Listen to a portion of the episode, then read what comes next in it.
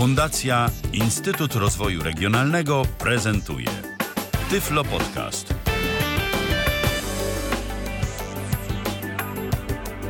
Dzień dobry, Radio Babie Lato. Witam Państwa, Ala Witek. Y, w ten upalny wieczór będziemy y, poruszać bardzo ciekawy i zajmujący temat, jakim jest y, szeroko pojęta psychoterapia. Zjawisko w ostatnim czasie bardzo trendy i oczywiście bardzo mm, kierunek psychologii przydatny, pomagający nam, pomagający nam naprawić w naszej E, mentalności, w naszej psychice to, co e, czasami szwankuje. Więc e, gościem dzisiejszego, dzisiejszej mojej audycji będzie Aneta Rybińska, terapeutka Polskiego Towarzystwa Psychoterapii Skoncentrowanej na Rozwiązaniu, posiadająca certyfikat Ministerstwa Zdrowia. Witam Cię, Aneto, Cieszę się, że zechciałaś przyjąć zaproszenie do mojej audycji. Witam wszystkich bardzo serdecznie. E, witam Cię. Może na początku e, i mnie, i naszym słuchaczom opowiesz nieco o tym, e, czym e, jest i czym się zajmuje psychoterapia. E, psychoterapia to jest takie oddziaływanie psychologiczne, które ma na celu no przede wszystkim leczenie i usuwanie różnych zaburzeń psychicznych, które odczuwa pacjent. Również właśnie leczenie, skupia się na leczeniu problemów natury psychologicznej. I to jest także wspólną, mm, wspólną jakby cechą mm, tych ogólnie leczenia, to jest właśnie kontakt międzyludzki, który właśnie odróżnia psychoterapię od leczenia czysto medycznego. Rozumiem. No jeszcze przez psychoterapię można oczywiście nie tylko e, leczyć zaburzenia, ale także rozwijać swoją osobowość, rozwijać siebie, zmieniać pewne zachowania i właśnie mm, swoje kompetencje jakby e, mm, no, powiększać, tak? Bo to e, nie tylko e, leczenie konkretnych schorzeń, ale także powiedzmy jakieś poprawa naszych mocnych punktów, tak? Odnajdywanie i jakby opieranie naszej osobowości na tych mocnych punktach. I tak samo rzecz, która może się mm, przydać w pracy, treningi na przykład e, jakieś interpersonalne, czy e, ćwiczenia w pewności siebie, e, postrzeganiu pewnych sytuacji, operatywności psychicznej, tak? Tak, właśnie dokładnie tak. Właśnie można, można te, te, te wszystkie właśnie e, różne e, e, udoskonalać, tak? I też właśnie w, także w radzeniu sobie ze stresem, właśnie w sytuacjach na przykład związanych z pracą zawodową. No i rzeczywiście jest to, jest to właśnie nastawione na, również na, na, na rozwój. Rozumiem. E, to może zanim już będziemy bardziej szczegółowo zajmować się e, tym, czym terapia jest, komu może służyć i tak dalej, e, opowiedz może o tym, jaką drogę ty przebyłaś, zanim stałaś się terapeutą i jakie dziś są Twoje kwalifikacje, gdzie pracujesz. Chodzi mi oczywiście e, nie o konkretnie o miejsce, tylko mm, o to, jakby czym się zajmujesz, co wchodzi w zakres Twoich kompetencji i tak dalej. No niestety drogę musiałam e, e, długą e, pokonać, żeby zostać psychoterapeutą, ale właśnie już od października 2012 zostałam psychoterapeutą. Droga była długa, ponieważ po studiach magisterskich, które ukończyłam z pedagogiki, no, licencjackie z psychopedagogiki, a magisterskie z pedagogiki resocjalizacji, specjalizacyjnej. Może nie, nie od razu po studiach, ale no, po jakimś czasie właśnie ukończyłam studium czteroletnie profesjonalnej psychoterapii. No i właśnie to, to wymagało czterech lat, więc dlatego, dlatego mówię, że, że to jest długa droga. I podczas, e, podczas e, no tutaj właśnie e, tych, tych, tego studium no musiałam również odbyć 100 godzin własnej terapii, aby móc, aby móc lepiej pomagać swoim pacjentom. Więc no, no to właśnie droga była długa. A jeśli chodzi o, mm, o moje zatrudnienie, no to pracuję, e, pracuję w takim centrum psychoterapeutycznym w Łodzi, e, w którym właśnie prowadzona jest psychoterapia, i tak, a także szkolenia. No i również mam swoją działalność. Aha, prowadzisz prywatną praktykę psychoterapeutyczną, tak? tak? tak? tak. A powiedz mi jeszcze, że y, pozwolę sobie wrócić do e, tej części edukacyjnej. Tak. E, to studium wygląda jak? To są na przykład różnego rodzaju terapie omawiane z grubsza, czy w połowie, czy w jakimś momencie wybierasz sobie specjalizację, czy to jest tylko teoria, czy praktyka i e, czy uważasz, że dobrym pomysłem jest to, że e, psychoterapeuta przyszły sam najpierw własną psychoterapię przechodzi? No to tak, to, to na pewno w, tutaj w, w, tym studium, w którym ja byłam, to poznawałam oprócz, oprócz tej terapii e, właśnie krótkoterminowej, skoncentrowanej na rozwiązaniu, e, tutaj było około, e, myślę, że 60% było zajęć prowadzonych jakby w tej konwencji. Natomiast również było, no też z trzech, uczyliśmy się trzech innych podejść. E, żeby właśnie zostać psychoterapeutą, a nie tylko psychoterapeutą w zakresie terapii krótkoterminowej. Więc tutaj e, uczyliśmy się również innych podejść. E, głównie było więcej było warsztatów, właśnie dużo zajęć praktycznych poprzez doświadczanie, właśnie na różnych treningach z innych też podejść. No i oczywiście z, z, terapii krótkoterminowej też, ale z innych również. E, no bo przez, przez doświadczenie jest tak, że, że no najlepiej e, uczymy się tak, jak to działa.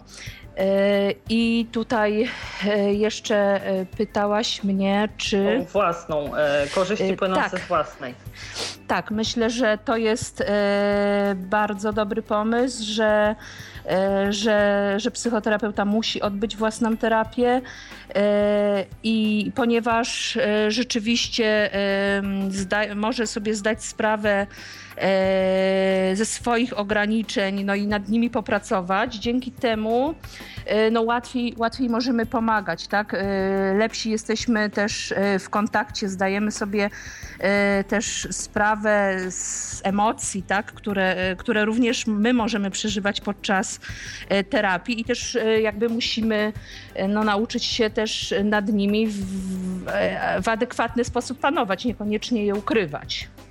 Więc jest to bardzo dobry pomysł. Mam tutaj jeszcze jedno pytanie. Powiedz mi, zdobywając uprawnienia do wykonywania zawodu psychoterapeuty, czy napotkałaś jakieś przeszkody, jakieś bariery E, związane z tym, że jesteś osobą niewidomą. Czy ktoś zgłaszał jakieś obiekcje, że nie powinnaś, e, może już e, ucząc się, tego jakby ciągnąć dalej, że możesz się okazać z tego powodu gorszym terapeutą, albo czy były takie sytuacje, w których na przykład napotykałaś na trudności e, takiej natury praktycznej, że pewnych zadań na treningach nie byłaś w stanie wykonywać albo e, miałaś problem ze zdobyciem e, materiałów naukowych? Tak, to jeśli chodzi o pierwsze pytanie, to obiekcji nie było tutaj żadnych. No, przede wszystkim z, ze strony osób, które, które jakby prowadzą, prowadzą to studium, mhm. no bo też, też jakby te osoby mm, już wcześniej mnie też zatrudni, zatrudniają. Znaczy, no, zatrudnili mnie wcześniej i do tej pory obecnie pracuję. Natomiast to tutaj nie było, nie było żadnych, nigdy nie było jakichś wątpliwości, że, że osoba niewidoma e, nie może być psychoterapeutą. Natomiast jeśli chodzi o zdobywanie, e, zdobywanie wiedzy, no to pewne przeszkody były. One, e, one były trochę związane jakby też z taką kwestią, praktycznego dostosowania właśnie materiałów, chociaż no jest to teraz łatwiej, bo, bo można jakby to zrobić oczywiście w wersji elektronicznej, ale ja często prosiłam żebym te materiały miała jakby przed zajęciami, bo po zajęciach jakby nie było z tym problemu od prowadzącego uzyskać te materiały. E, natomiast jakby przed zajęciami myślę, że to też wynikało trochę z zabiegania może tak prowadzącego. E, no nie mhm. zawsze jakby te materiały były, ale też oczywiście zdarzało się, zdarzało się, pamiętam, e, że rzeczywiście miałam wszystko i mogłam na równi ze swoimi tutaj kolegami i koleżankami uczestniczyć w zajęciach.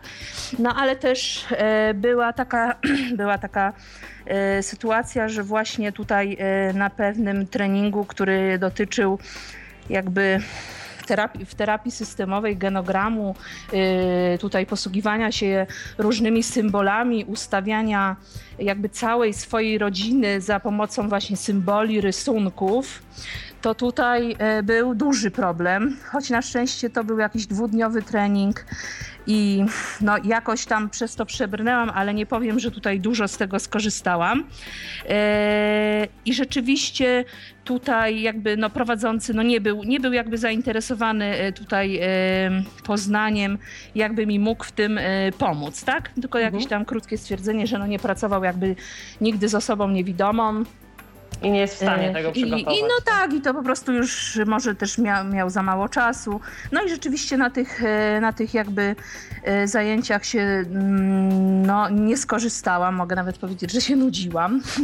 Ale no to na przykład no, przez te cztery lata, no to może były takie dwa treningi, takie trudniejsze, że rzeczywiście jakby no Niedobór bo, tych materiałów tak, są tak, rozprawę, tak? Tak, albo że y. na przykład po samym, y, na przykład na jednym to było z tych dwóch, że, że prowadzący jakby pod koniec miał dopiero pełno pomysłów, tak? jakby po, po kontakcie ze mną, że to mogło, rzeczywiście mogliśmy zrobić tak, mogliśmy za pomocą jakichś tam kamyków, za pomocą jakichś przedmiotów, no ale to jakby to już było po. No tak. E, to w takim razie, e, skoro i ja i słuchacze dowiedzieliśmy się, jak zdobywałaś swoje obecne kwalifikacje, e, może przejdziemy mm, do takiej tej terapii w odbiorze społecznym. E, jak to było kiedyś i jak to było dziś? Jak to jest dziś, przepraszam. E, ponieważ e, jeśli dobrze kojarzę, jeszcze powiedzmy 15-20 lat temu osoba, która udawała się po pomoc do psychoterapeuty lub psychiatry, była stygmatyzowana, była postrzegana jako osoba która ma jakieś trwałe upośledzenia umysłowe, której e, nie można już w przyszłości później traktować poważnie, e, powierzać jej odpowiedzialnych zadań w pracy, czy obdarzać ją jej zaufaniem w kontaktach towarzyskich. Natomiast dziś wygląda to już troszeczkę inaczej. Są E, kierunki, e, właśnie tak jak już wspominałyśmy, psychoterapii, które e, pozwalają nam zwiększać swoją wydajność i efektywność w pracy. Są terapie małżeńskie, które pomagają poprawić nasze relacje osobiste. Jak to jest?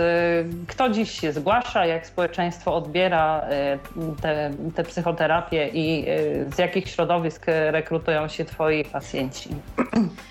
E, no tak, na szczęście rzeczywiście, tak jak mówisz, sytuacja, e, sytuacja się zmienia. E, jest, jest to teraz zupełnie, zupełnie inaczej, chociaż no, mm, dlatego mówię zupełnie, bo rzeczywiście no, miasto, miasto, w którym mieszkam jest małe, a tych, tych pacjentów wcale nie jest tak bardzo mało. Też nie mówię, że jest ich bardzo dużo, ale nawet mogę mm, powiedzieć, że, że bo prowadzę ją jakby już, już trzeci rok, więc... Mówisz o twojej praktyce, tak? tak, to jest mhm. tych jakby pacjentów też więcej. Oczywiście można powiedzieć, że przyczyn może, przyczyny mogą być inne, niekoniecznie związane z tym, że, że odbiór e, społeczeństwa jest inny, ale myślę, że w pewnym, e, w pewnym sensie tak. E, rzeczywiście, no, tak jak w Stanach Zjednoczonych, to jest bardzo modne, tak? że, że osoba ma swojego prywatnego psychoterapeutę.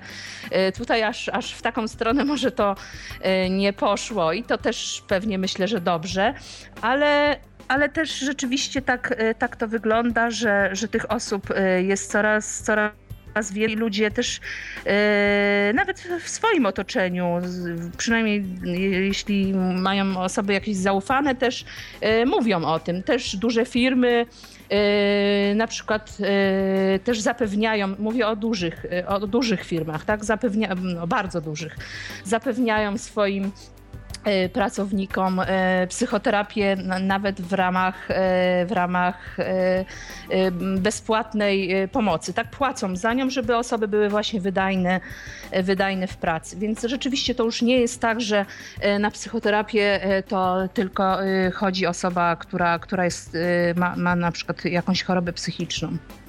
Mhm, rozumiem. A powiedz mi, Aneto, taką rzecz. W jakiej sytuacji człowiek powinien się decydować na y, skorzystanie z y, psychoterapii? Tutaj już mam na myśli tą taką, y, która ma nam pomagać poprawiać nasze funkcjonowanie psychiczne. Już nie chodzi mi o tą związaną z pracą czy tam z relaksem. Mhm. Natomiast jakie są te symptomy, kiedy my jest dla nas, zapala się ta lampka alarmowa, że to już jest pora i że sami sobie z naszymi problemami nie poradzimy. Mhm. Rzeczywiście e, to jest, e, to tak wygląda, że zwykle jest tak, że E, pacjenci sami wiedzą, wyczuwają, że już, e, już jest właśnie e, ten sygnał, że, że sobie nie radzą, że na przykład zaniedbują swoje obowiązki, że na przykład jakby stan obniżonego nastroju się przedłuża, tak? Nie jest to jakaś typowa, typowa handra krótka, tak? Też oczywiście jest tak, że członkowie rodziny wskazują, że, że coś jest e, nie tak. No i wtedy, y, wtedy y, osoby właśnie y, no, zgłaszają się po pomoc.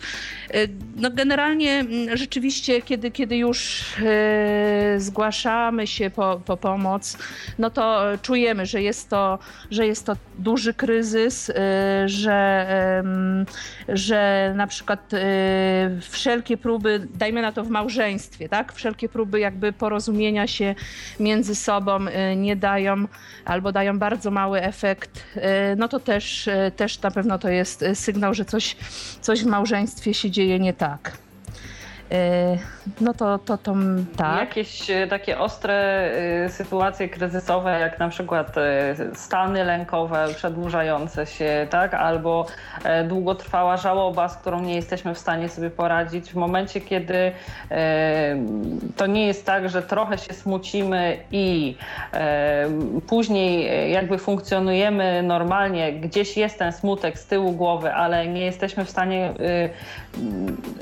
to znaczy Y, kiedy jest y, tak, że na przykład y, jakaś tam smutna sytuacja gdzieś ciąży nam z tyłu głowy, czujemy, ale mimo to potrafimy normalnie funkcjonować jako rodzice, jako pracownicy, jako małżonkowie, to jest wszystko w porządku. Natomiast kiedy jest tak, że to pochłania jakby smutek, lęk, czy przedłużające się jakieś sytuacje stresowe związane na przykład ze stresem w pracy czy czymś, zaprzątają całą naszą uwagę i nie jesteśmy jesteśmy w stanie nawet na chwilę się od tego oderwać, to to, to już jest ten moment, tak? To, to, tak, to, to już jest ten moment, a to pier, a ten moment, y, te momenty, o których mówiłaś y, na początku, że y, kiedy mamy coś z tyłu głowy, a sobie radzimy, to oczywiście to jest tak, że, że to mm, jeżeli, jeżeli chcemy jak sobie e, z tym poradzić i lepiej radzić, to oczywiście to też może być, e, że rzeczywiście to moment jakby wybrania się do psychoterapeuty oczywiście też nie musi oznaczać, że, że już w ogóle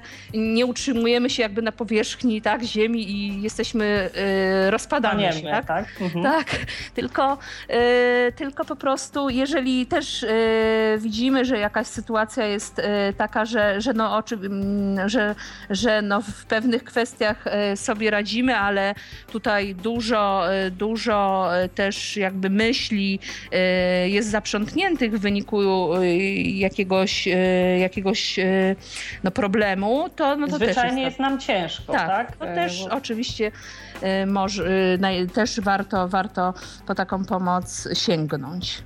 Aha, rozumiem. A e, powiedz mi, na co powinniśmy zwrócić uwagę, wybierając psychoterapeutę? Może tu poprzestanę, bo drugie pytanie będzie wymagało dłuższej odpowiedzi, więc na razie tutaj e, sobie. Mhm. Co powinniśmy sprawdzić, czego powinniśmy się dowiedzieć, czy jest to osoba posiadająca odpowiednie kwalifikacje do zawodu i tak dalej?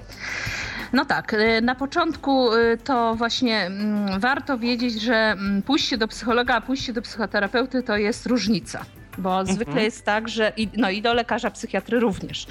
Bo zwykle jest tak, że ludzie jakby mm, też, no oczywiście nie mówię, że wszyscy, ale dużo osób e, nie rozróżnia właśnie i zdarza się nawet, że jakby pod koniec pierwszego spotkania ktoś do mnie mówi, no a jakieś leki nie, nie byłyby wskazane, czyli no sugeruje mi, że ja mogę wypisać jakieś leki, tak? Więc tutaj mhm. też e, jeśli, to, to, nawet, nie, nawet nie ma niekiedy rozróżnienia między psychoterapią a, a, a psychiatrą. A jeśli, ale to już jest rzadziej, ale naj, największym takim właśnie, e, kiedy, kiedy ludzie nie rozróżniają, no to jest właśnie ta osoba psycho, psychologa i psychoterapeuty. Psycholog E, to jest osoba, która ukończy właśnie studia magisterskie na kierunku psychologii, ma e, wiedzę z psychologii, z psychologii również też e, no, klinicznej także ale e, no, na poziomie akademickim i to jest często, często jest prowadzona przez e, osoby, które jakby na co dzień nie stykają się z praktyką. Często rzeczywiście jest to e, na studiach, można powiedzieć, że bardzo, bardzo niewiele jest zajęć praktycznych. Myślę, że to też się troszeczkę pewnie zmienia, ale to jeszcze, jeszcze też nie na tyle. Po studiach rzeczywiście z psychologii jesteśmy przygotowani do, do E, tutaj posiadamy wiedzę praktyczną. I oczywiście e, jakieś, e, jakieś porady można to tak e, nazwać. No, można się oczywiście zgłaszać e, po pomoc do psychologa po, po taką jakby krótką, mm, krótką poradę. A jeśli właśnie tutaj chcemy właśnie mm, pewne rzeczy sobie poukładać, przepracować, to właśnie warto szukać nie psychologa, a psychoterapeuty. Znaczy oczywiście psycholog może być psychoterapeutą, ale nie musi być to psycholog, tak? Bo ja jestem pedagogiem. E, a jestem psychoterapeutą. Więc to, to nie jest też tak, że, że to właśnie psycholog musi być psychoterapeutą. E, I to, no to tak, na, najpierw trzeba sprawdzić, żeby właśnie e, to był na pewno psychoterapeuta. Warto pytać, bo jeżeli ktoś nie ma nic do ukrycia, tak, to myślę, że w sposób otwarty odpowie na temat swoich E, kwalifikacji, czy jest w trakcie procesu, bo, bo przecież w trakcie procesu certyfikacyjnego również już e, po drugim roku, po drugim roku można, można prowadzić psychoterapię. E, A Więc powiedz mi, przepraszam cię Aneto, tak? jak wygląda tak? praktyka? Pacjenci pytają, nie pytają, są świadomi tego, nie są? Nie, nie pytają mnie przez, e, przez ten, e, te lata, które praktykuję, to jedna osoba zapytała, e, jak od razu weszła, czy posiadam czteroletnie, certyfikat czteroletniego studium psychoterapii. I tutaj byłam właśnie zdziwiona, bo to była osoba z jakiejś bardzo małej miejscowości. No, ale, ale to, to widocznie, bo też się więcej o tym pisze, więc może gdzieś przeczytała artykuł i zwykle nie pytają. Nie, zwykle nie pytają. Aha, rozumiem. E, a mm, powiedz mi, e, tak, odpowiedz mi proszę na takie pytanie. E, jak i gdzie powinniśmy zasięgnąć wiedzy, czy możemy korzystać z psychoterapii, czy już powinniśmy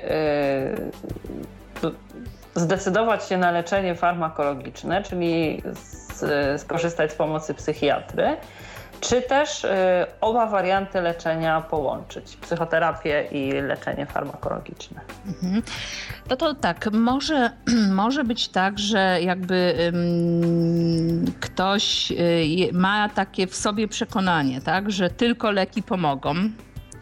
I wtedy, jeśli ma w sobie takie przekonanie, to dla niego jakby sprawa jest prosta, idzie do psychiatry od razu jeżeli ma takie w sobie przekonanie i tak może też y, postąpić. Ale można, y, można udać się y, właśnie do, do psychoterapeuty po, po, na konsultację i, y, i tutaj o, o, o, tej kwestii jakby y, rozmawiać, tak? Rozmawiać, dopytywać. To też nie jest tak, że od razu wiemy, y, znamy odpowiedź, tak? Że na przykład ktoś ma depresję i ja już na przykład wiem, że tylko psychoterapia albo, albo tylko farmakoterapia. Niekiedy można tak zrobić, że na przykład jakiś, jakiś czas jakiś czas y, oprzeć się tylko na psychoterapii. Y, kiedy jakby efekty tej terapii będą niewystarczające, wtedy można włączyć farmakoterapię. E, więc to, więc to też y, możemy, i to też mm, warto dopytywać, dopytywać też pacjenta, czy, czy, czy, czy właśnie w takiej chce uczestniczyć na razie na przykład tylko w psychoterapii albo połączyć to z farmakoterapią. Oczywiście są są takie stany, kiedy są e, właśnie zgłasza się pacjent z, z po próbie samobójczej, bo z, z myślami samobójczymi to, to jeszcze różnie bywa, ale jeśli zgłosi się po próbie samobójczej, to ja, ja nie wiem, czy jest taka zasada, czy nie, ja po prostu dla dla takiego spokoju wewnętrznego e, uważam, że e, warto, e, warto odesłać na konsultację do, do psychiatry, bo, bo żeby po prostu no, nie, nie doszło do ponownej próby, tak? No bo wtedy, bo wtedy właśnie no, mm, no jakby ta, ta odpowiedzialność no mogłaby, no na pewno by na mnie spoczywała, skoro się do mnie zgłosił, a ja, a ja go nie, nie, nie pokierowałam. Tak. tak. Mhm. Ale możesz takiemu pacjentowi zaproponować, że nadal może do ciebie przychodzić tak. na spotkania, na terapię, natomiast powinien się zgłosić, sugerujesz mu zgłoszenie się do, do lekarza, tak? Tak. Tak, Mia, A czy są... takiego właśnie tak było na pewno, że, że dołączył i to było bardzo, było bardzo dla niego dobre. Wcale nie było tak, że jak poszedł do lekarza, to już nie wrócił do mnie. No tak też może być, ale tak nie było. Mhm. A w drugą stronę też odbywa się w ten sposób, że lekarze psychiatrzy e, obok tego leczenia, czy zamiast tego leczenia zalecają psychoterapię? No na szczęście już też zdarza się to coraz częściej i tak, ja, ja mam niekiedy osoby skierowane e, od lekarzy, y, y, które są pokierowane. Y, też pewnie na różnych etapach leczenia oni też wiedzą, że na przykład tutaj już by była dobra, byłoby dobre dla pacjenta, gdyby rozpoczął psychoterapię. Na szczęście tak, jest to coraz więcej. Często też uczestniczą lekarze tutaj w różnych szkoleniach związanych z, też z psychoterapią pewne, pewne robią na przykład jakieś pojedyncze e, szkolenia i, i, i, jest to na, na pewno już też e, tych, tych pacjentów więcej, e, którzy są kierowani przez lekarzy. E, rozumiem. E, ta sytuacja e, przynosi taką korzyść, że bardzo często jest tak, że pacjent czuje się bardzo dobrze do momentu, kiedy bierze leki, a w momencie, kiedy je odstawia, po bardzo krótkim czasie sytuacja wraca do normy i tak naprawdę z powrotem jest bezradny, prawda? Bo nie wyćwiczył w sobie takich mechanizmów jakby obronnych, którymi sam sobie będzie w stanie pomóc. A jeśli w trakcie tej farmakoterapii on już tą terapią, psychoterapią jest wspierany, to później, że tak powiem, e, pozostaje z orężem w rękach, prawda? Tak, tak. Wtedy już jest mu e, du dużo, dużo łatwiej, tak. Wtedy, kiedy już e, mógł nawet to przepracować, jeżeli nawet to było łączone z farmakoterapią. Rozumiem. E, za chwilę porozmawiamy o psychoterapii w kontekście osób niewidomych.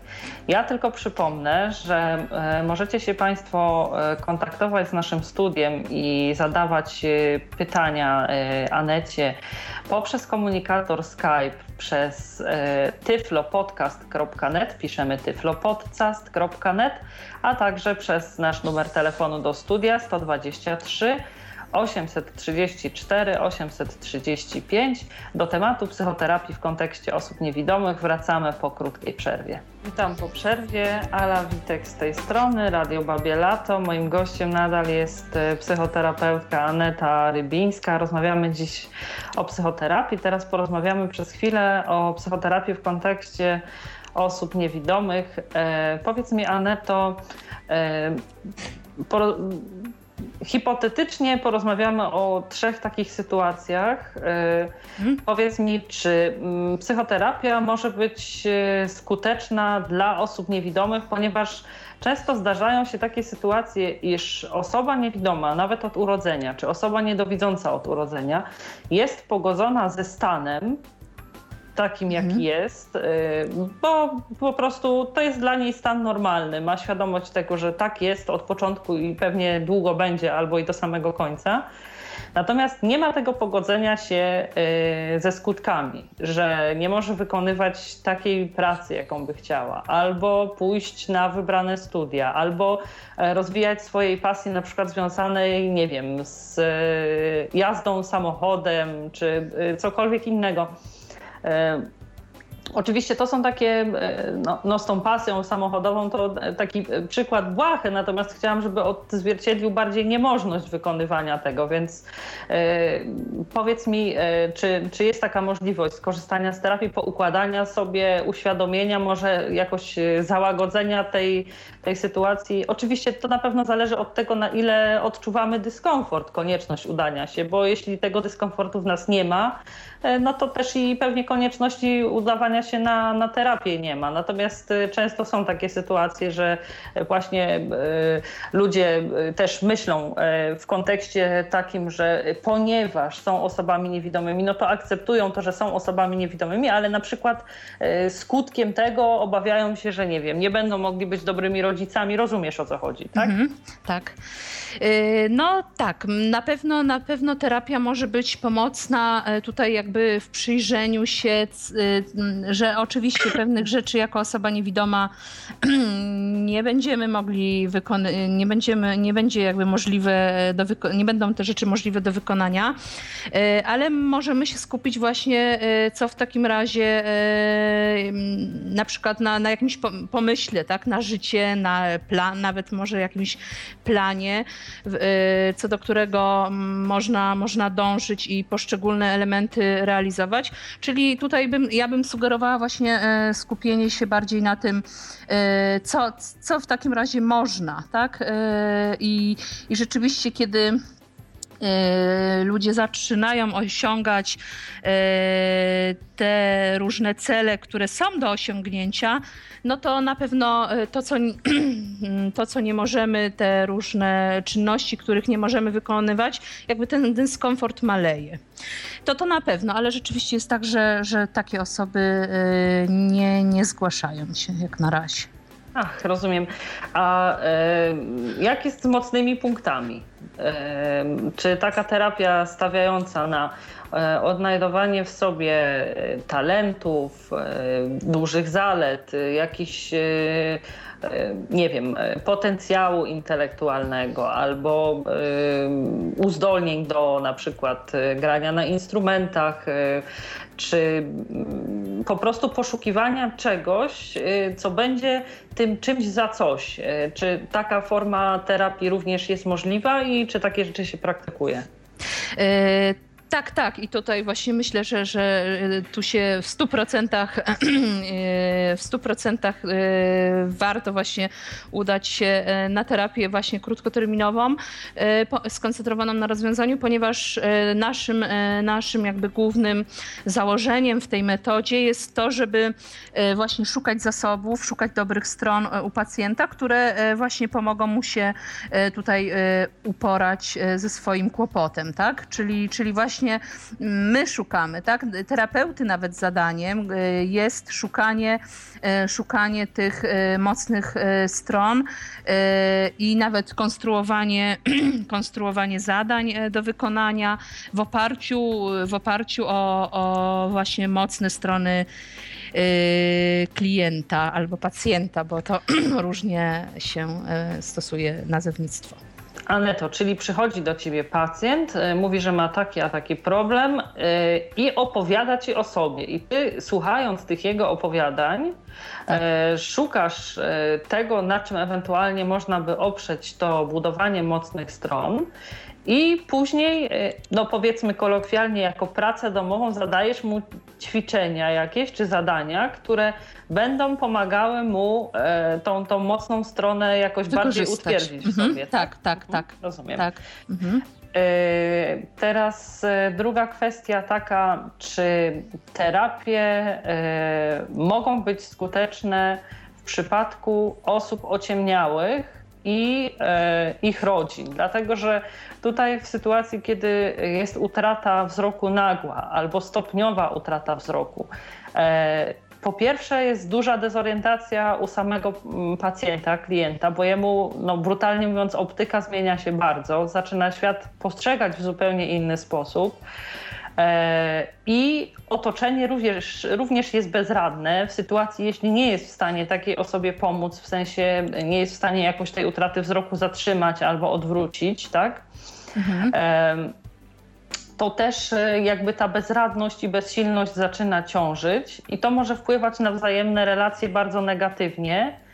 E, Zwłaszcza, że e, zdarzają się jakby takie e, dwa rodzaje konsekwencji. Jedna e, to jest taka e, zupełna alienacja tej osoby e, z życia codziennego, że oczywiście nie ze złej woli, tylko w kontekście takim, że mm, jakby wraz z utratą wzroku ten człowiek jakby z dnia na dzień co do swojego życia i co do wspólnego życia ma coraz jakby mniej do powiedzenia.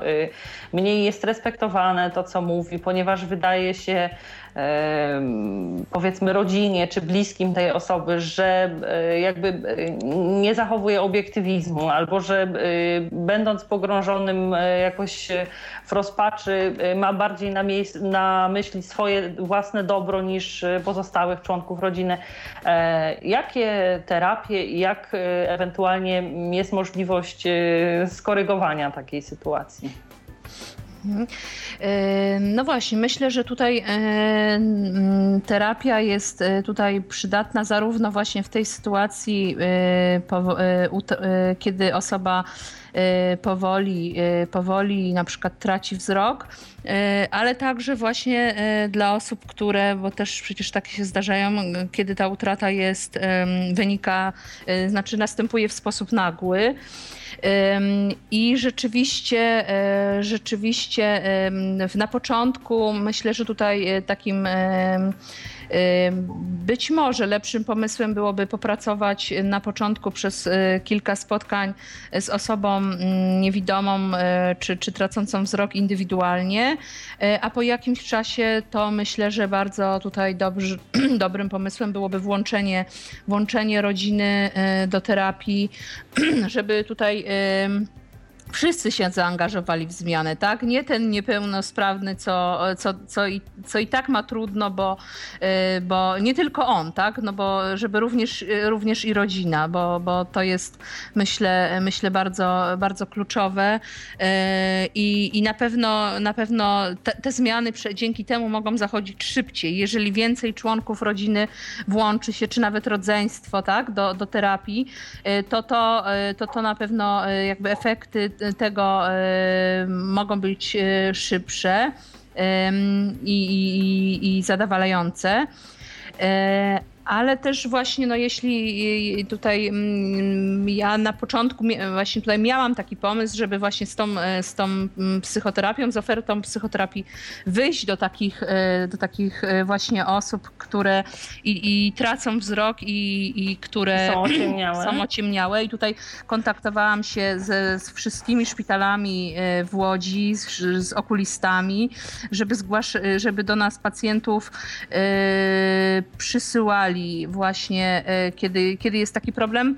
No, e, odzew był bardzo mały. Nie powiem, że zainteresowanie jakby takie e, porozmawiamy z panią, oczywiście na spotkanie jak najchętniej się możemy umówić, ale nie było to, żadnego oddźwięku nie było jakby w pacjentach, że nikt jakby nie był przysłany ze szpitala, choć my mieliśmy nawet bardzo jakby też korzystną, bardzo ofertę cenową po prostu tutaj mieliśmy taki program jakby y, y, program taki socjalny dla osób niewidomych, tracących wzrok, gdzie rzeczywiście jakby te opłaty y, za jedno spotkanie no to były kosztu 20, kosztu myślę około 25 zł. Ach, rozumiem. To, to jest jak na Łódź, to, to, to są bardzo bardzo korzystne stawki. Tak, tak. No tak, zwłaszcza, że taka terapia w przypadku osób ociemniałych też yy, pozwala jakby uniknąć takiej sytuacji, że też e, jakby tego drugiego wariantu, że ta osoba jakby w całym tym zamieszaniu, osoba tracąca wzrok czy ociemniała, e, staje się też sama we własnym odczuciu coraz bardziej zagubiona, coraz mniej sobie radzi z akceptacją tej sytuacji, ponieważ właśnie tak na, oczywiście z jednej strony pewnie nie chce swoich bliskich martwić swoim przedłużającym się złym nastrojem i tak dalej, ale z drugiej strony nad taką kwestią jak utrata wzroku powolna, czy ta utrata nagła, która już się stała, się bardzo trudno jest przejść do porządku dziennego i mhm. tak naprawdę nawet nie wolno od nikogo oczekiwać tego, że on z dnia na dzień E, nie wiem, będzie myślał o pracy, o jakichś e, takich e, sytuacjach codziennych, typu, nie wiem, wyjście po bułki albo że tam zapomniał kupić proszku do prania. W momencie, kiedy widzi, że o nowe coraz to rzeczy jakieś tam się obija, ociera, wpada na coś i ewidentnie ten wzrok traci. Numeru autobusu, który widział jeszcze dwa tygodnie temu, już dziś nie widzi, więc tutaj może rzeczywiście te terapie byłyby akurat E, bardzo dobre i bardzo pomocne. Tak, na początku właśnie e, to chodzi, chodzi, ważne jest, żeby w terapii być jakby z pacjentem e, w jego tempie. No, Ty również... jako terapeuta, tak? Tak, tak, żeby mhm. nie, nie, nie przyspieszać, bo to nic, nic nie da, dać mu pewne rzeczy też przeżyć. No i tak, i tutaj myślę tutaj, mm, że jakiś na pewno plus, że, że dajmy na to terapeuta jest osobą niewidomym, myślę, że to też nie wiem czy plus, ale jakaś korzyść y, na plus być może może z tego wynikać. Na pewno indywidualnie i nie ma tu jednakowej odpowiedzi, że jeżeli pójdziemy do niewidomego terapeuty, pójdzie osoba tracąca wzrok, to jej będzie lżej, ale rzeczywiście, rzeczywiście może, może tak być, że to może działać mimo wszystko też na, na, na korzyść, tak? Że, że to jest osoba, czyli że no, bardziej będzie mogła jakby wczuć się, wczuć się w tą sytuację, tak? Ponieważ no, sama nie widzi. E, to mieliśmy sytuację, w której e, jakby próbujemy się pogodzić ze stanem, który już jest. Mamy sytuację, w której e, jakby przy pomocy terapii próbujemy się uporać z sytuacją, która gdzieś tam dopiero co nas spotkała albo spotyka. A mam tutaj jeszcze na myśli taką, taki wariant może związany bardziej z profilaktyką.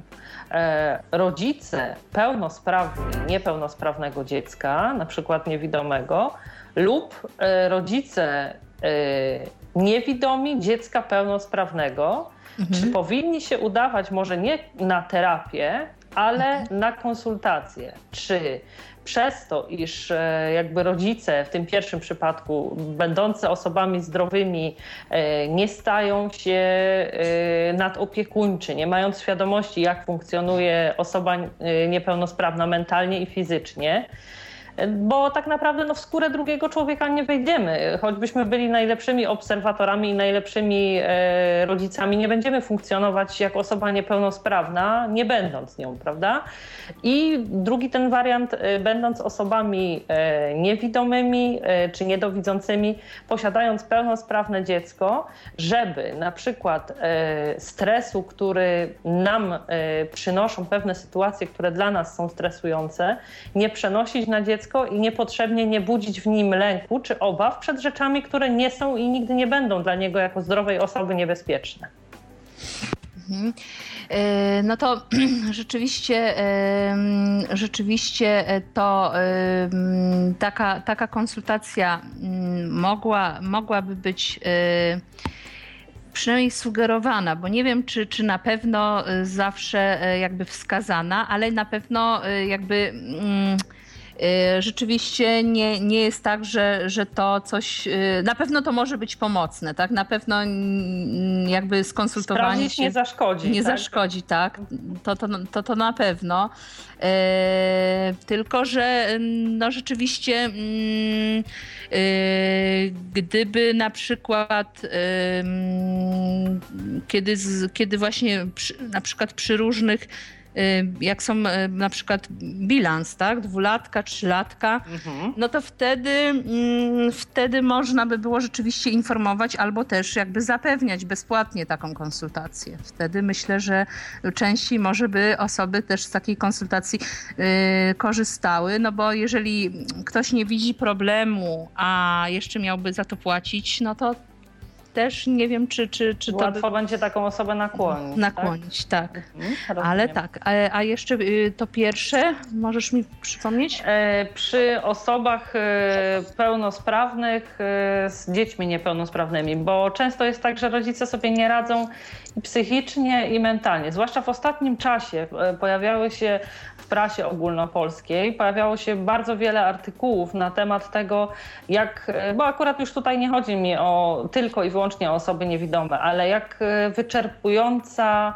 e, i psychicznie, i fizycznie dla rodziców jest już sama e, świadomość, że na przykład ich nowonarodzone dziecko jest dzieckiem z jakimś bardzo ciężkim upośledzeniem albo z niepełnosprawnością sprzężoną. E, no również y, bardzo y, trudnym do zaakceptowania i do przyjęcia faktem jest fakt, iż y, czyjeś dziecko urodzi się e, nie widząc, tak? albo widząc bardzo niewiele. I tutaj myślę, że taka, taka terapia i jakby wskazówki, jak mentalnie budować relację tą mentalną z dzieckiem, żeby właśnie to nie było tak, że, że rodzice z obawy przed tym, że y, dziecko ich niepełnosprawne y, tu czy tam zrobi sobie krzywdę, albo z tym czy z owym sobie nie poradzi y, po prostu nakrywali je kloszem i uniemożliwiali mu normalne funkcjonowanie przez resztę życia. E, tutaj myślę, że tutaj to jak najbardziej, tutaj już nie mam żadnych wątpliwości, że e, psychoterapia jest e, no, wskazana, pomocna, bo rzeczywiście nie da się ukryć, że kiedy na świat w rodzinie przychodzi dziecko niepełnosprawne w ogóle, niezależnie czy niewidome, czy, czy z inną niepełnosprawnością, zwykle, zwykle jest to, jest to szok tak, dla tej rodziny. Nie każdy potrafi potrafi tak w sposób taki y, jakby, jakby gładko przejść y, i pogodzić się z tą sytuacją. Czyli tutaj y, jak najbardziej, a na, w późniejszym etapie no to, to też można nawet jakby, kiedy uda się już pogodzić z tą sytuacją, że, że, że jest dziecko niewidome, no to też jest tak, że terapia jakby, no jeżeli taki, taki był cel, no to może zostać zakończona, ale też w wyniku jakby no, dojrzewania dziecka pojawiają się no, nowe, tak? Mogą się pojawiać nowe wątpliwości właśnie, czy E, czy, czy właśnie wszystko robimy e, no nie powiem, że na ile się da dobrze, tak, bo to bardzo dobrze to, to, to, to jest, y, nie, no to, się, to, to rzadko jest tak, żeby być wzorowym jakby rodzicem, e, ale e, żeby właśnie udoskonalić, dopytać, to też można powrócić, tak, powrócić jakby w, w różnych momentach wychowywania na terapię, tak, żeby właśnie przyjrzeć się, czy, czy właśnie nie, swoim postawom, tak, czy właśnie nie jest to postawa nadopiekuńcza, czy nie jest nadmiernie nadmiernie też, czy nie jest się nadmiernie wymagającym znowu w drugą stronę. E, więc tak, tutaj, tutaj to jak, jak najbardziej. E, to w takim razie zostawmy na chwilę tą tematykę tyflu. Ja przyznam szczerze, że e, miałam jeszcze w poprzednim wejściu zapytać Cię o to, jakoś mi umknęło, jak Jakie y, dzisiaj y, terapie, jakie formy terapii są takie najbardziej powszechne i najbardziej, y, najczęściej stosowane? Chciałabym, żebyś opowiedziała naszym słuchaczom, wiesz, nie, że tam akurat jakaś tam super terapia pana takiego czy owakiego, tylko kierunki w tej psychoterapii, które są stosowane, jakbyś mogła podać na przykład przy, konkretnych przypa- przykłady, konkretnych mhm. przypadków, z którymi na określoną terapię mm, należy się zgłosić. Mhm. Y, mm, tak, myślę, że, że też y, kiedy wybieramy, y, wybieramy terapeutę, to warto, warto, mm, jeżeli już mamy taką właśnie świadomość, bo coś doczytaliśmy, coś posłuchaliśmy, być może po tej audycji, jeżeli już mamy taką świadomość, to, to warto sprawdzić, w jakiej konwencji, w jakim podejściu pracuje dany psychoterapeuta.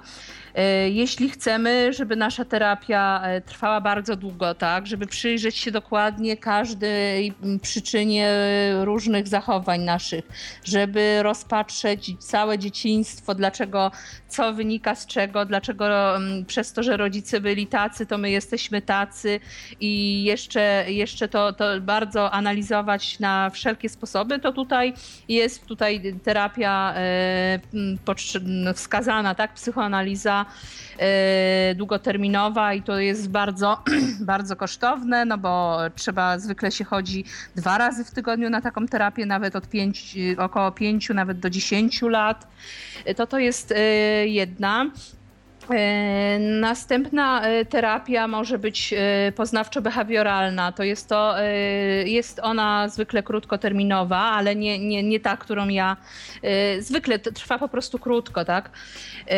Niektóry, nie, nie, nie jest to terapia, którą ja głównie, głównie się nią posługuję, ale właśnie ta terapia, ona, ona Mm, polega na tym, że tutaj są bardzo ważne jakby uczenie się pewnych zachowań, modelowanie, powtarzanie i y, trening, tak? Tutaj y, jest tutaj ważny y, trening i także jest bardzo wskazana przy na przykład różnego rodzaju fobiach, lękach, tak? E, mhm. kiedy właśnie mm, trzeba pewne, e, pewne, z pewnymi rzeczami zetknąć się, e, czy na przykład właśnie przed lękiem z pająkami, tak?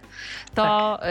tutaj to tutaj właśnie na tym to polega, że, że właśnie mm, z terapeutą w bezpiecznych warunkach możemy, mm, on nam pokazuje tego pająka, tak? I my powoli musimy się, e, to tak trwa, dopóki jakby się z tym nie oswoimy. E, I, e, i rzeczywiście ta terapia, mm, ta terapia to jest, ona właśnie też jest tutaj ważne, żeby, żeby pewne, pewne nawyki zdobyć. Jest też, może być też terapia mm, no, gestalt, tak? To tutaj ona, ona jest tutaj oparta bardzo na przeżywaniu emocji polega na uświadomieniu. Rozwiązanie to jest wtedy, kiedy pacjent znajdzie, kiedy sobie pewne rzeczy uświadomi, tak? E, troszkę, no może to tak jak tłumaczę, to wydawać się, że podobne do tej psychoanalizy, ale nie, jest to zupełnie inne. E, tutaj właśnie bardzo, bardzo e, myślimy na tu i teraz, tak? Tutaj nie, nie, nie jest też istotna tak bardzo ta przeszłość. No jest też terapia systemowa, kiedy tutaj terapeuci systemowi uważają, żeby w ogóle coś poszło do przodu, to ważna jest e, rodzina, tak? Tu musi być e, najlepiej, jak są właśnie wszyscy członkowie rodziny, e, bo jakby, żeby problem został rozwiązany, musi być naprawiony jakby no, cały system rodzinny, tak? No, mhm. i, no i właśnie to i oczywiście no, tam też terapia właśnie krótkoterminowa, skoncentrowana na rozwiązaniu, no to tutaj właśnie szukamy, rozmawiamy z pacjentem o rozwiązaniu, nie skupiamy się jakby... Mm, Oczywiście no, y, gdzieś ten problem w tle istnieje, bo, bo jest na to oczywiście czas, ale rzeczywiście dużo, dużo szukamy zasobów y, pozytywnych cech y, pacjenta, szukamy jakby wyjątków, kiedy problemu nie było, kiedy sobie wtedy radził. I właśnie skupiamy się tutaj na rozwiązaniu i naszym celem jest, żeby ta terapia trwała tak krótko jak to możliwe i tak długo jak to konieczne, bo oczywiście jest krótkoterminowa, ale zdarzają się pacjenci, którzy przychodzą przychodzą po 30 razy, 40, bo na przykład mają dużo celów, albo coś nie idzie tak krótko, jakbyśmy oczekiwali. Ale jakby w naszym założeniu jest to, żeby trwało to jak najkrócej i myślę, że to jest też generalnie dobre, ponieważ w obecnych czasach, kiedy nie mamy czasu yy, i też finanse są yy, różnie bywa z finansami, no to jest to dobra, yy, dobra metoda, tak? Bo, no bo nie, nie wymaga tego A powiedz mi, dużo czasu. Tak? Aneto, czy dzisiaj E, w dobie wszechobecnej i powszechnej samotności.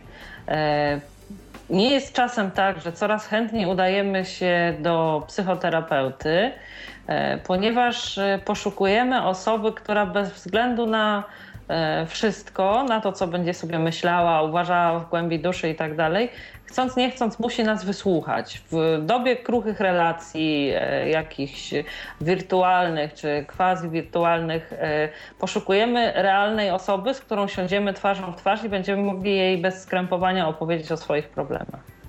No tak, to się zdarza, to się zdarza często yy, i też no, jakby warto, myślę, że tutaj jest y, duża rola psychoterapeuty, bo jakby ten klient, y, on podświadomie no, robi to, no bo, no bo, no bo jakby, jakby mu tego brakuje, ale kiedy, kiedy rzeczywiście tutaj widzimy, że, że jakby, że te spotkania, na przykład one one z, mają, mają, bardziej charakter towarzyski. Charakter towarzyski, tak, tak że, że co się działo tak, w, przez ten ostatni tydzień. E, no to tutaj warto, żeby, żeby terapeuta jakby to sprawdzał, tak, na ile to jest pomocne, na ile e, co właściwie tu pomaga, tak. Y, że tutaj, no, mm, że tutaj no, przychodzisz, tak, co, co, co właściwie ci tutaj pomaga.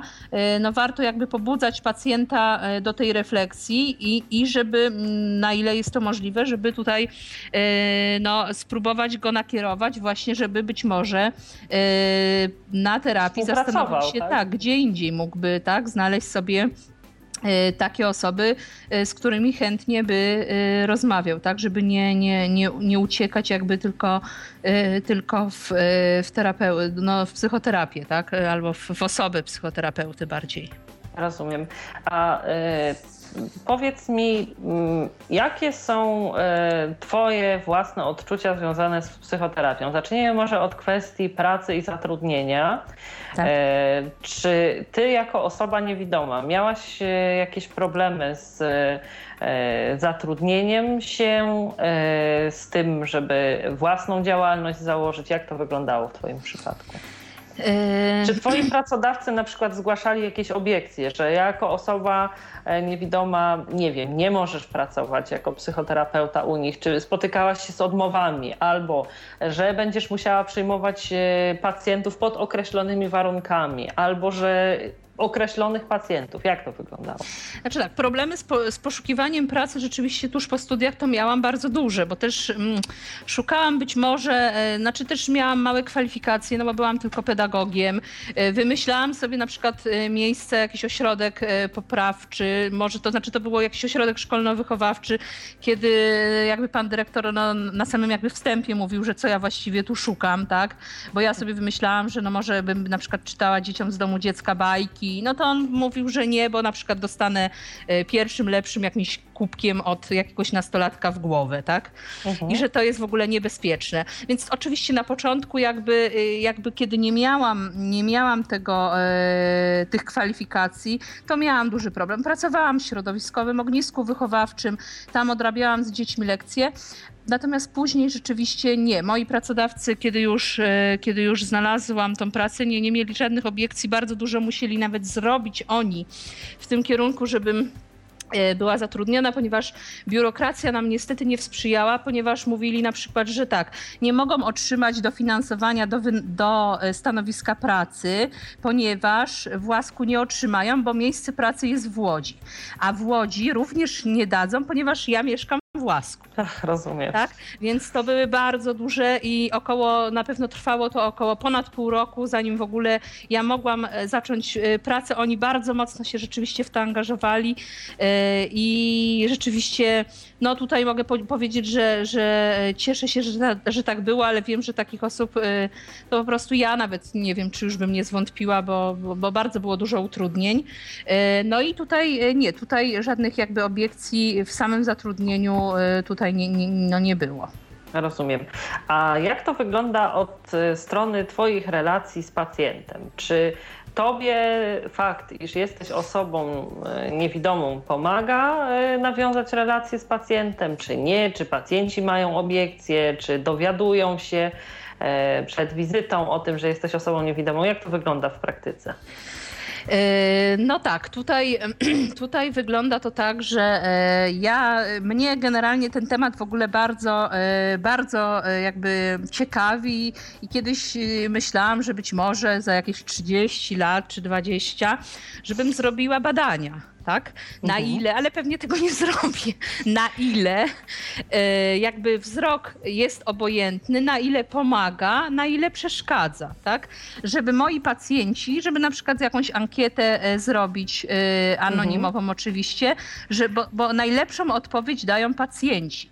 Natomiast ja do końca nie wiem. E, Mnie na superwizji bardzo często mówił, e, mówili, mówił mój superwizor, żeby jakby to, że jestem niewidoma, żeby wykorzystywać w pracy, nawet właśnie z takimi pacjentami, którzy się czują bezradni, żeby oni mi mogli w jakiejś tam kwestii coś podpowiedzieć, tak? Że ja na przykład czegoś nie dowidzę, więc go pytam, tak? I jakby on się czuje jakby Dowartościowany, Tak, tak. No, no to bardziej, żeby w takich kwestiach. Natomiast y, dwie, dwie są opcje. W moim gabinecie y, ja nie mówię pacjentom, że nie widzę, nie informuję ich o tym, ponieważ y, no ja y, mamy oczywiście no, no różne jakby, y, jakby trochę nie mam sprecyzowanego tak do końca zdania, ale nie informuję, ponieważ uważam, że pacjent może po prostu nie wiedzieć, czy mu to będzie przeszkadzać, czy mu to będzie pomagać, czy mu to będzie obojętne. A niepotrzebnie raz- się zrazi, tak? tak, bo jeżeli nie miał naprawdę nigdy kontaktu z osobą niewidomą, jest mu trudno powiedzieć. On może e, sobie różne rzeczy myśleć w domu, będzie mi pomagać, będzie mi przeszkadzać, sam nie wiem iść czy nie iść. W sumie jak idziemy do lekarza, no to też nie wiemy, czy, czy jakby on nam będzie odpowiadał. Jest pierwsza wizyta, to się przekona, tak? E, rzadko się zdarzało, że ktoś mi powiedział, że e, no wie pani, nie, jestem zaskoczony. No to ja pytam, czy no to, ja to mówię, no rozumiem, rzeczywiście ja o tym nie mówię, jest pan zaskoczony, czy w takim razie pracujemy dalej, czy panu to na tyle przeszkadza, że, e, że nie możemy pracować. No to nie, no zawsze było tak, że, że możemy, ale no tak, ale rzeczywiście jestem zaskoczony. Natomiast w mojej, e, w mojej pracy, e, tam gdzie mam cały etat, E, Tak, moi pracodawcy mówią, że e, pacjenta trzeba informować, żeby nie czuł się zaskoczony jakby w kontakcie, e, no ponieważ jakby mm, może na przykład nie mieć, e, mo, może nie mieć na przykład jakby e, jakichś może mieć jakieś uprzedzenia co do niepełnosprawnych i on przychodzi z inną sprawą, a nie z tym, żeby my, że, że my, żebyśmy my jakby te bariery e, niwelowali. Więc my tutaj zawsze informujemy, bardziej oczywiście w formie, że to będzie pomocne, także informujemy, że e, tutaj psychoterapeuta będzie, jest osobą niewidomą, zawsze o tym mówimy, Państwa uprzedzamy, e, ponieważ niektóre osoby się czują bardziej anonimowo.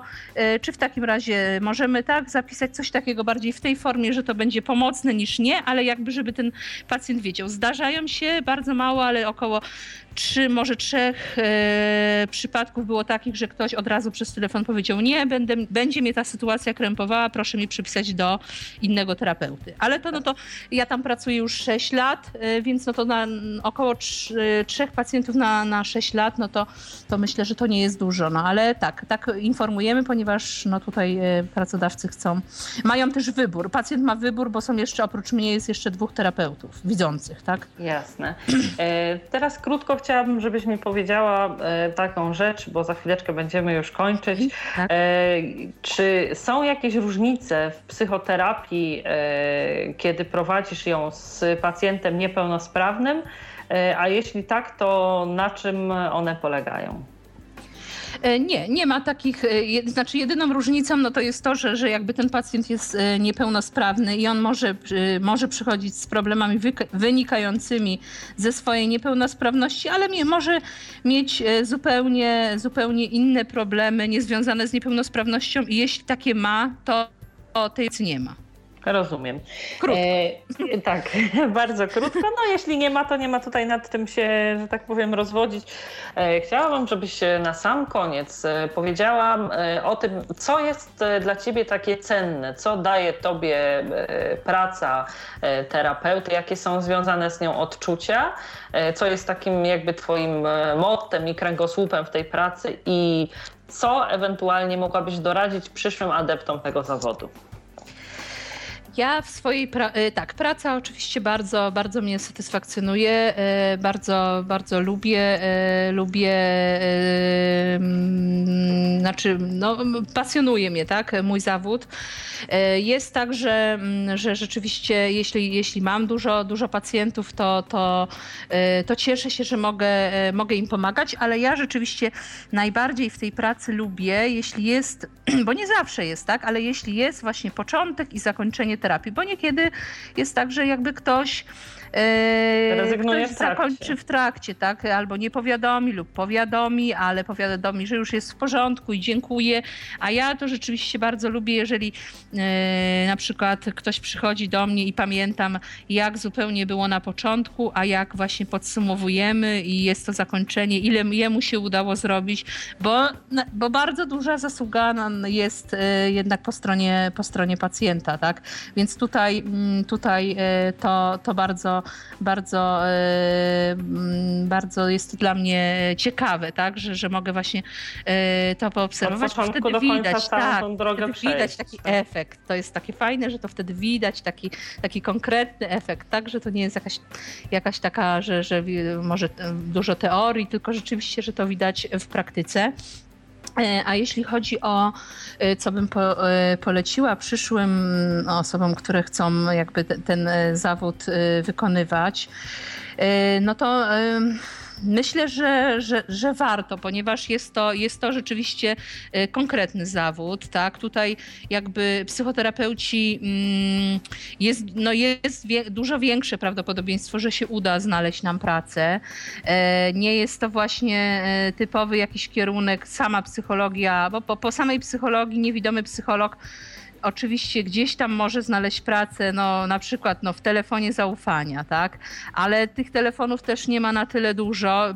Dużo testów nie może wykonywać, y, bo, no, bo po prostu nie są dostosowane y, i rzeczywiście jest trudno. Y, kiedy, kiedy jest, kiedy mm, skończy się jednak szkołę psychoterapii, jest, jest to łatwiejsze, ale oczywiście też trzeba wziąć pod uwagę, że no, wymaga to dużo czasu, finansów, zaangażowania no właśnie własnej terapii, no ale kosztowne oczywiście, zdobycie tego zawodu też jest bardzo kosztowne, tak, ale jakby no, otwierają się pewne, pewne możliwości potem swoje własnego jakby no, działania w, w temacie jakby też e, tutaj zawod, w temacie zawodowym.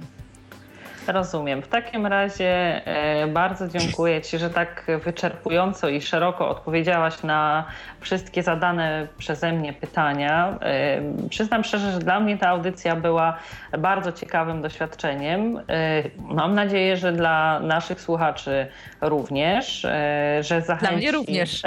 tak, to bardzo się cieszę. Jestem zaszczycona, że zgodziłaś się przyjąć zaproszenie do naszego studia.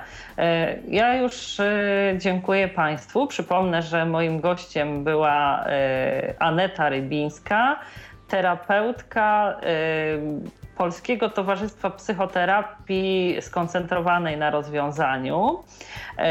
Dziękuję Państwu. Do usłyszenia w Babim Lecie za dwa tygodnie.